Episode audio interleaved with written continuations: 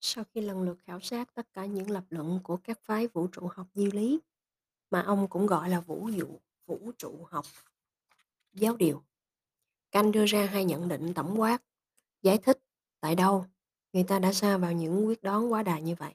Thứ nhất, những vấn đề quy tụ trong bốn vấn đề kia là những vấn đề tự nhiên con người ai cũng có thể đặt cho mình không thể tránh được. Triết Tây, từ thas Socrates, Platon tới nay chứng minh điều này. Và ai đọc lịch sử triết học Ấn Độ nhất là cuốn Bà La Môn Võng Kinh, tức cuốn đầu trong bộ tạng kinh, cũng thấy ngay những vấn đề như vũ trụ có cùng hay không vô hay vô cùng, có hạn hay vô hạn, con người có hay không đồng nhất tính sống và sau khi chết, sau khi chết có còn hiện hữu hay chỉ là hư vô vân vân. Phật Thích Ca đã kê khai tất cả 84 học thuyết đối nghịch nhau. Như vậy, con người ở bất kỳ văn minh nào, thời đại nào cũng không thể không tự đặt cho mình những vấn đề kia vì chúng trực tiếp liên can đến sinh hoạt tinh thần của con người. Và chúng ta không có quyền thoái thác hoặc nhìn các vấn đề đó với cặp mắt dửng dưng. Bởi vì đối tượng của những tranh luận đó ăn liền với bản chất con người chúng ta cho nên ta có bổn phận nghiên cứu cẩn thận với hy vọng rằng những tranh luận của vũ trụ học duy lý đã do một sự sai lầm cho nên một khi phá tan được sự sai lầm này lý trí con người sẽ tìm lại quyền hành lâu dài và an định đối với trí năng và các giác quan. Sự vô lý của các học thuyết kia không ở tại đối tượng những vấn đề họ tranh luận, nhưng ở tại cách giải quyết của họ. Một, giải quyết dựa trên những sự lầm lẫn, ảo tưởng. Bởi vậy, ta vẫn giữ hy vọng sẽ giải quyết một cách đứng đắn một khi biết tránh con đường vũ trụ học duy lý. Nhìn vào hai phía, tạm gọi là phía chính đề và phía phản đề, Canh nhận thấy lập trường bên chính đề có những tính chất giáo điều và bên phản đề có những tính chất duy nghiệm và hoài nghi. Chủ trương của phía giáo điều có nhiều ưu điểm. Trước hết là có lợi cho đời sống luân lý và đời sống tôn giáo.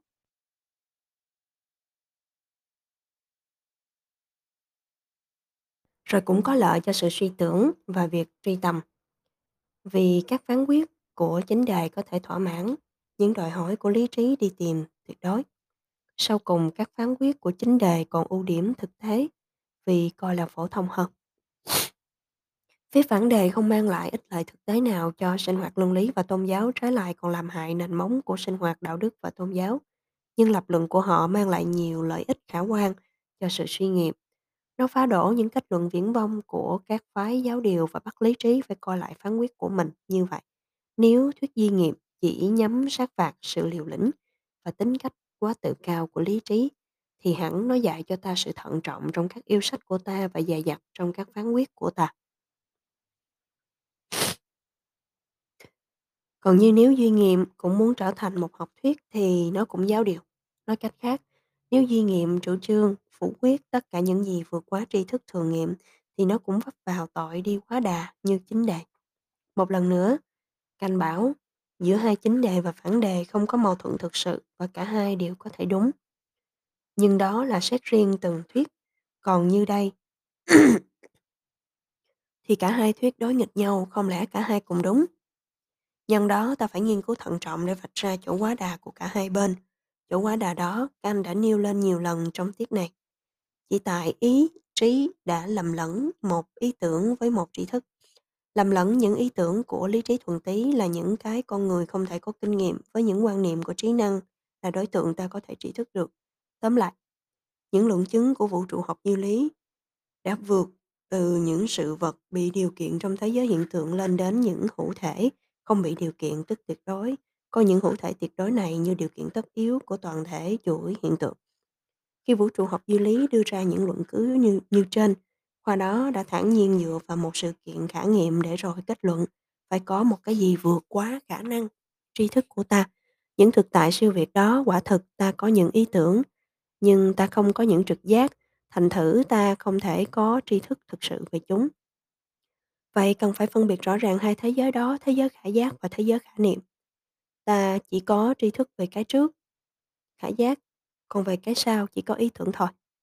Tìm ra được căn do của những kết luận quá đà rồi, Kant hãnh diện trình bày quan điểm của ông Kant quả quyết trong tất cả các học thuyết chỉ riêng triết lý siêu nghiệm của ông có khả năng coi tất cả các vấn đề đặt ra cho lý trí là có thể giải quyết được và không nên vịnh cớ sự dốt nát của loài người hay lý lẽ vấn đề quá thâm sâu để tránh đưa ra một giải pháp đầy đủ. Quan niệm của lý trí đã bắt ta đặt vấn đề, thì cũng quan niệm đó phải cho ta đủ khả năng để giải quyết vấn đề, bởi vì đối tượng của quan niệm nằm ngay trong quan niệm. Đặc tính của các ý tưởng siêu nghiệm về vũ trụ là làm chúng ta coi đối tượng của chúng là những dữ kiện trong khi sự thật không phải là những dữ kiện nhưng là những ý tưởng suông. Ta làm thế vì ta mắc vào hai ngộ nhận. Ngộ nhận thứ nhất, ta thường coi vạn vật trong thiên nhiên như những vật tự thân trong khi chúng chỉ là hiện tượng cho ta. Ngộ nhận thứ hai cũng do ngộ nhận thứ nhất trên mà gây ra. Nó làm cho ta coi không gian tức mô thức của vũ trụ như một cái gì tự thân và tri thức được. Vấn đề không dễ tí nào bởi vì Kant giải thích điều này nhiều lần khác nhau trong chính tiết liên tiếp của cuốn phê bình lý trí thuần túy. Sau đây là một đoạn tương đối tổng hợp và rõ ràng hơn cả. Chỉ tri giác và kinh nghiệm, tức tiến triển thử nghiệm từ tri giác này tới tri giác kia là dữ kiện thực sự của ta. Còn những hiện tượng chỉ được coi là thực tại vì ta tri giác chúng. Khả năng tri giác, trực giác, cảm giác của ta chỉ là khả năng lãnh nhận Do đó ta có thể bị kích thích một cách nào đó bởi những biểu tượng. Những biểu tượng này được gọi là những đối tượng của tri thức vì chúng được liên kết và xác định chiếu theo những định luật nhất thể tính của kinh nghiệm. Trong tương quan của chúng với trực giác thuần túy của ta tức không gian và thời gian, ta không thể biết gì về những thứ nguyên nhân bất khả giác của các biểu tượng. Vậy ta không thể trực giác những nguyên nhân đó và không thể coi đó là những đối tượng. Tuy nhiên, ta có thể coi nguyên nhân khả niệm của những biểu tượng nói chung như thế là một đối tượng siêu nghiệm. Để có cái gì thích ứng với cảm năng, xét như cảm năng là một khả năng lãnh tụ. Ta vừa nghe Canh nói đến loại đối tượng siêu nghiệm và theo ông thì đó là cái gì đó tương ứng với quan niệm nói chung và cảm giác tính nói chung. Cảm giác tính nói chung hay cảm năng là khả năng cảm thụ siêu nghiệm, cũng gọi là trực giác thuần túy với hai hình thức không gian và thời gian. Vậy ta có trực giác về những đối tượng siêu nghiệm kia, nhưng đây không phải là trực giác khả giác mà chỉ là trực giác thuần túy, một thứ trực giác vô nội dung. Nếu là trực giác khả giác, ta đã có tri thức, còn nếu trực giác mà thuần túy, tức vô nội dung, thì ta có gì? Có ảo tưởng. Ảo tưởng là không ai tránh được, nên gọi ảo tưởng là siêu nghiệm đó.